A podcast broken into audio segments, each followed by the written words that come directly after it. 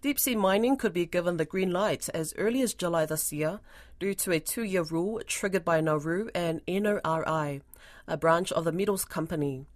A two week meeting of the International Seabed Authority wrapped up in Jamaica last week, with 13 countries now taking a stand for a moratorium or an outright ban on mining the ocean floor. But despite all of the opposition, a legal loophole could still see mining begin in the Pacific Ocean pretty soon. Koroi Hawkins spoke with Diva Amon, a marine biologist and the co-lead and director for a Caribbean NGO called SpeSeas. She's also a scientific advisor to the Benioff Ocean Science Lab at the University of California, Santa Barbara, USA.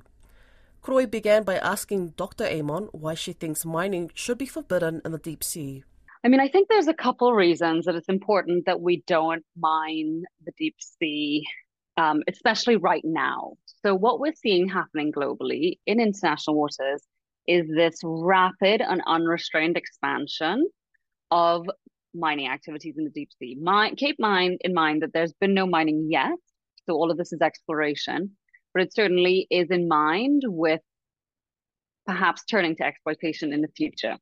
So let's start with why is the deep sea important? I mean, the deep sea is this remarkable reservoir of biodiversity it's home to near pristine and important ecosystems that have everything from Dumbo octopus to yeti crabs to sharks that can glow in the dark.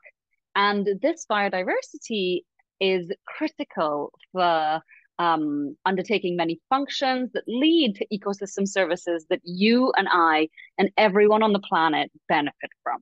So that's things from, you know, links to fisheries that billions of people rely on, helping to regulate our climate by sequestering carbon and absorbing heat.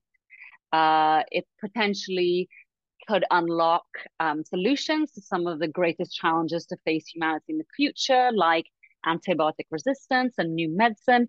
Really, we have so much to gain from the deep sea. And these impacts that we're talking about from seabed mining are potentially going to be on enormous scales enormous spatial scales as well as irreversible time scales. That's the main concern here is that the scales of this activity are really just something that we've never seen before.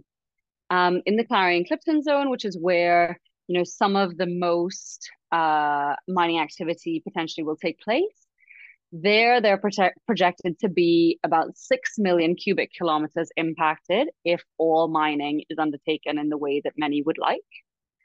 Um, and when we're talking about the damage, you know, these ecosystems are ancient ecosystems and they do not recover easily. Their time scales are completely different to the time scales that you and I are used to. And so we these ecosystems will require millions of years to recover.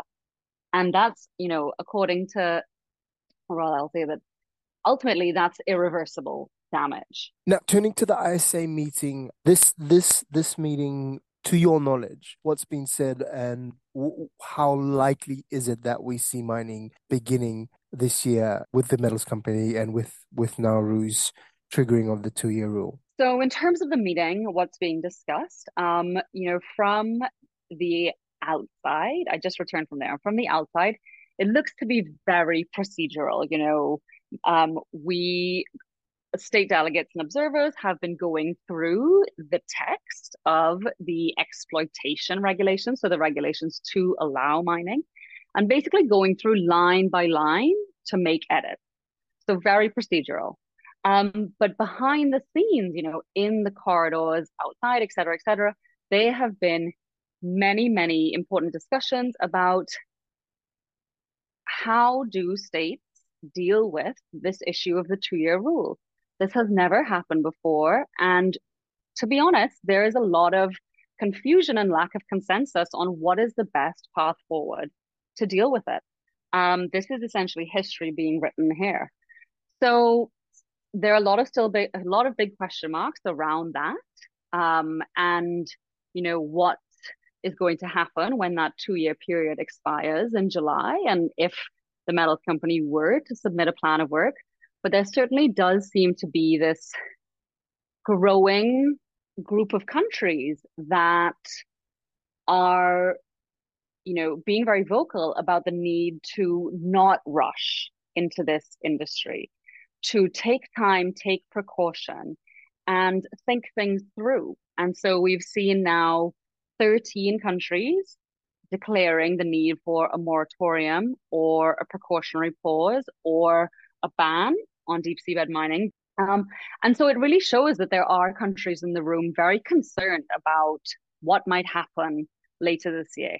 But 13, 13 isn't a big enough number to bring about any kind of a moratorium, is it? There's more countries in this ISA group.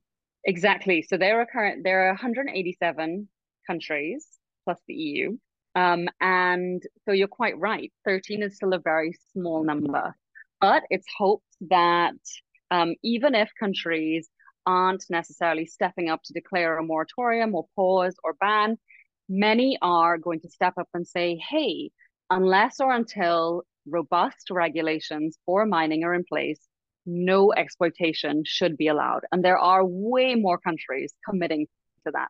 And that's pretty critical because the metals company has said that they intend to submit a application for exploitation in the second half of this year.